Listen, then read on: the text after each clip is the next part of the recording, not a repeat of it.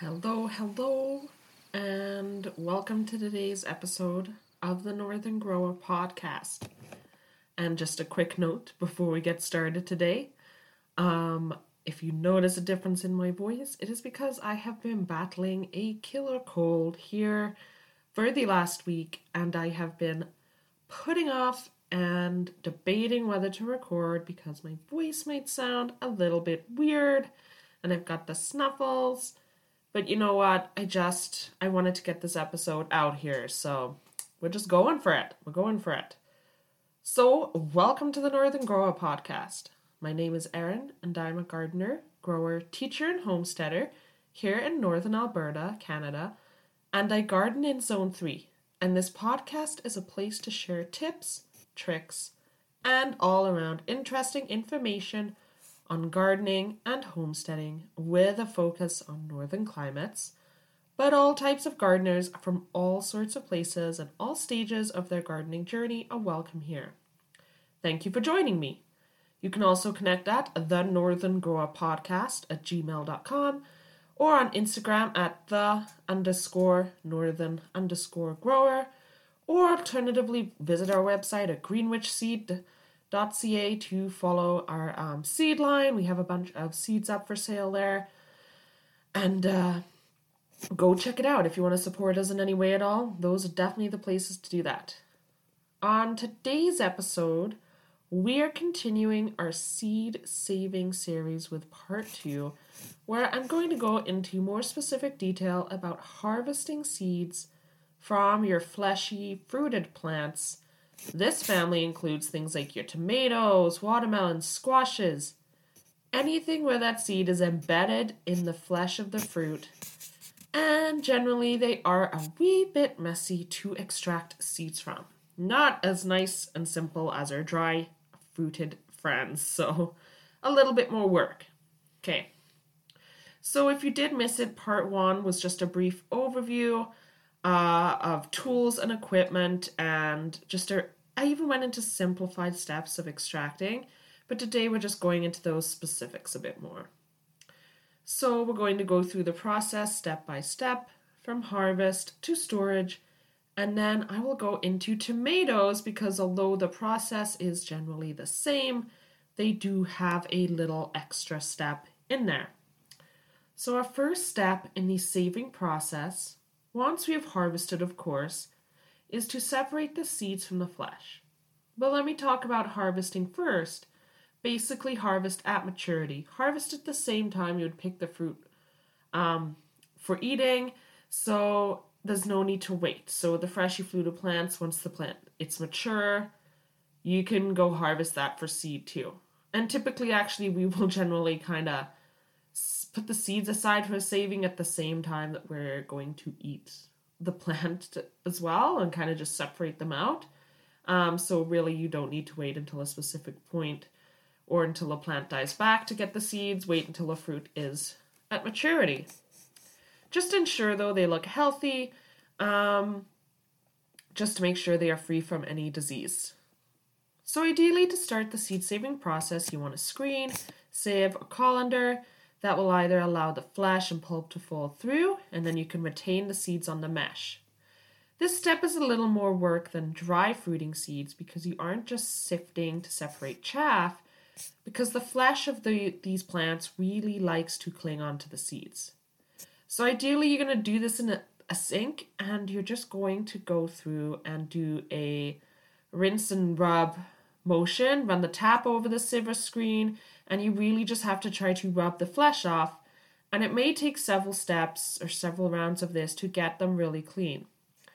But after several tries of some good rinsing and rubbing, you should have your seeds cleaned and separated from the flesh. Now, depending on what it is, I try to cut the seeds from the flesh first.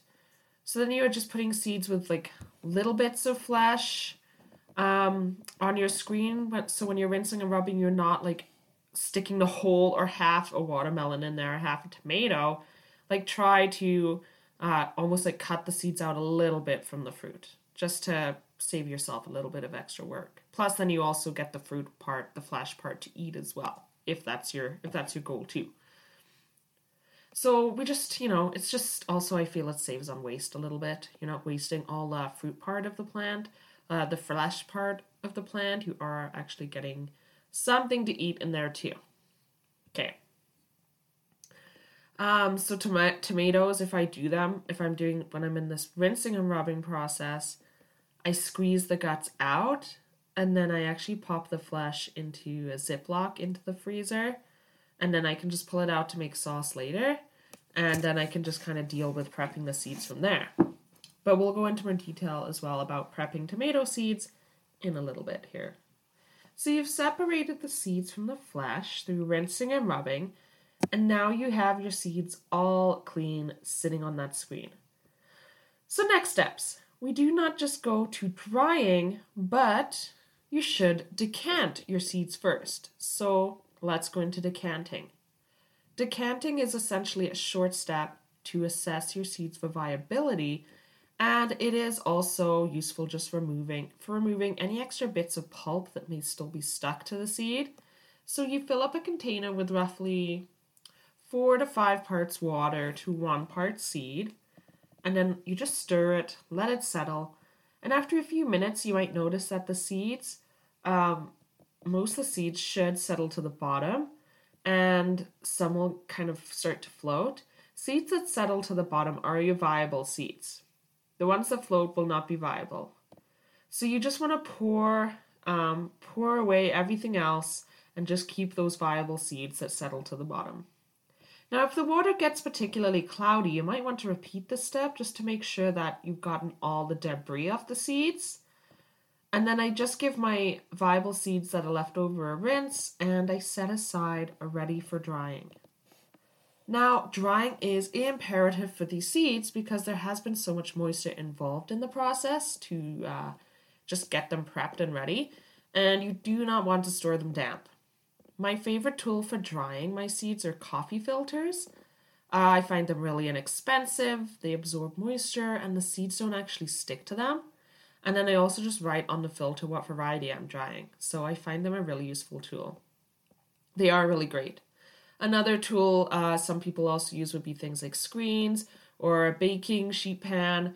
But as a word to the wise, seeds shouldn't be sun dried as this can reduce seed quality. You don't need to bake your seeds either, you're just looking to dry them out. So you want to, that's why I like the coffee filter um, because it is just so great, and I just pop them up on a shelf somewhere and just let them dry out as they need. If you need to increase airflow, um, circulation fans can work, but just watch how your drying is set up so you don't blow your seeds around everywhere. We don't have an issue too much with airflow, but if you are with somewhere where you maybe want to increase that circulation, then you can set up fans in your seed drying area, but you just want to again make sure your seeds aren't blowing around. Once dry, you can store them, and you will be able to tell once they're dry. They will just they just feel like dry seeds. Like you'll be able to tell because you'll pick them up and they will feel like dry seeds. Put them in storage and label again. And now you have your seeds ready to go. So I talked about storage in part 1, but make sure you also label as well and they will be pretty much ready to go for next season. But let's just circle back to tomatoes. They are a fruit that does require an extra step in the seed prepping process. They actually need to go through a fermenting process before you decant and dry. The seeds on tomatoes just they have this like jelly like casing around them and the fermenting step breaks that down so then they can be processed and will hopefully germinate when you plant them again. So they kind of have to break out of this little jelly. You might even be able to tell when you feel tomato seeds right when you get them, uh, separate them from the fruit, the flesh, they have this kind of like jelly casing around them. And it's almost like a little sac, and they actually have to break that down and break through that to be able to germinate. And so the fermenting step will just help break that um, away from the seeds. So, to ferment your tomato seeds, it's kind of not even really, it's called fermentation. It's not really true fermentation. If you do ferment foods, it's a different step. We just call it fermenting. So, first, you need to extract the seeds from the fruit. I typically slice and squeeze, squeeze those guts out into a container. And then once you have all the juicy seedy pulp from the tomatoes squeezed out into that container, simply place it in a warm location, somewhere around 25 degrees, and leave it for no more than three days. Okay, so you're putting all those guts out and leaving for no more than a few days. And you just also you stir occasionally. I do add a little bit of water in, but you stir occasionally and by the end of the 3 days or one day even most of the seeds should have should have sunk to the bottom. These are the mature seeds. At day 3, or if you have, for some reason, a very fast tomato ferment, day one, you can start decanting. So the debris, basically, you're just leaving them almost, it's kind of almost like a decanting step in a way, but you're kind of leaving them to settle for several, a couple days. Um, and then the debris and immature seeds float to the top, and you can just pour those away. And now you may need to decant several times and give them a rinse for your tomato seeds to be clean and then lay them out to dry. And of course, just don't forget to label um, the variety at each step. You just want to make sure that you are, uh, you know, even when you've got that tub of fermenting tomato seeds, you're going to label it. You got to label them. You think you're going to remember, you don't. So make sure you label them. And then we just store them in our container, clean container, on a really high shelf for we always do three days. That seems to be generally how long it takes for ours to really settle, and we just want to make sure that we are getting a true picture of how many are viable and non viable in there. So, and then you can just pour that kind of jelly stuff away and save those viable seeds off the bottom and then decant. And again, like I said, you might need to decant several times. So, in a nutshell, it is the process of seed saving from your fleshy fruited plants. I hope this was informative for some of you, or maybe you just nodded along because you're a dab hand at seed saving already. But wherever you are, I thank you for listening. Stay tuned for part three, where I go over seed saving from dry fruited plants, and I wish you a blessed harvest and Mabon season. Please feel free to reach out through the means I left at the beginning of the episode, and thank you so much again for listening.